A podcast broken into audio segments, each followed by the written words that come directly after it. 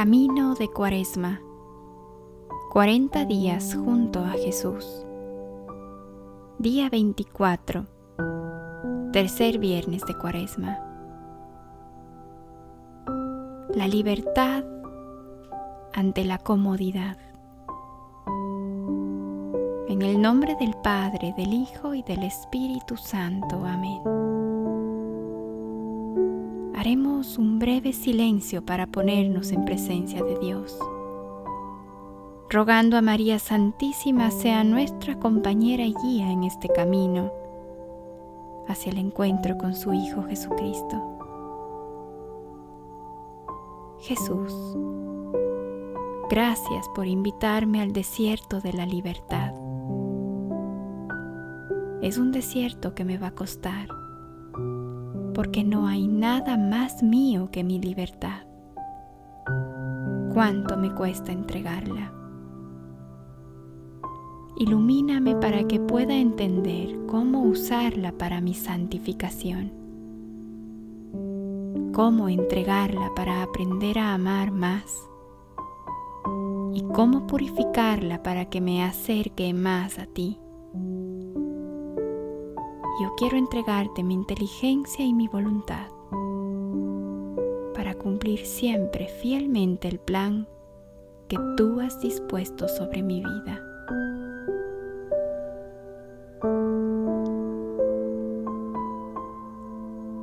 Jesús, fijando en él su mirada, le amó y le dijo,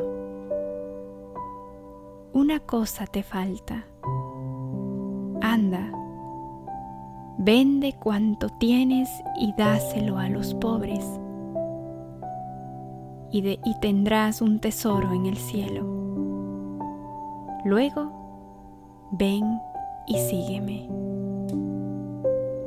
Pero él, abatido por estas palabras, se marchó entristecido, porque tenía muchos bienes. Marcos 10 del 21 al 22. ¿Qué es lo que tenemos? ¿Qué es lo que nos dejan nuestras posesiones o bienes? Felicidad verdadera, seguridad definitiva o la vida eterna. Seguro que no. Y sin embargo, ¿cómo cuesta desprenderse de ellos? Seguir a Cristo es un camino exigente. Es una opción radical en la que no podemos escogerle a Él y al mismo tiempo seguirle dando culto a nuestros falsos dioses. Dios reconoce en nuestro corazón el anhelo que tenemos de Él. Ve con agrado nuestra intención inicial de seguirle. Y así como el joven rico, nos mira con amor, con mucho amor. Tenemos que sentir esa mirada de Jesús, vernos reflejados en sus ojos nuestro corazón en su corazón. Es en ese amor donde debemos encontrar la fortaleza, la convicción y la perseverancia para continuar caminando por el desierto, para seguir saliendo de nuestra tierra y dirigirnos al cielo.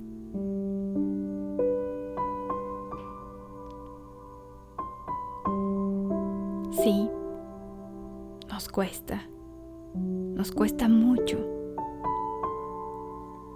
Tendemos a lo que es fácil, a lo que evita el sufrimiento, a lo que ofrece placer, a lo que creemos que merecemos porque en el fondo somos buenas personas.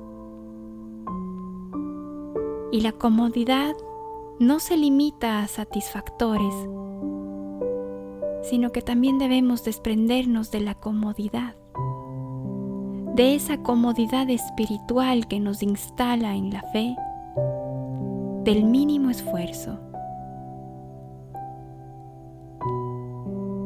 en simplemente quedarnos contentos por cumplir los mandamientos.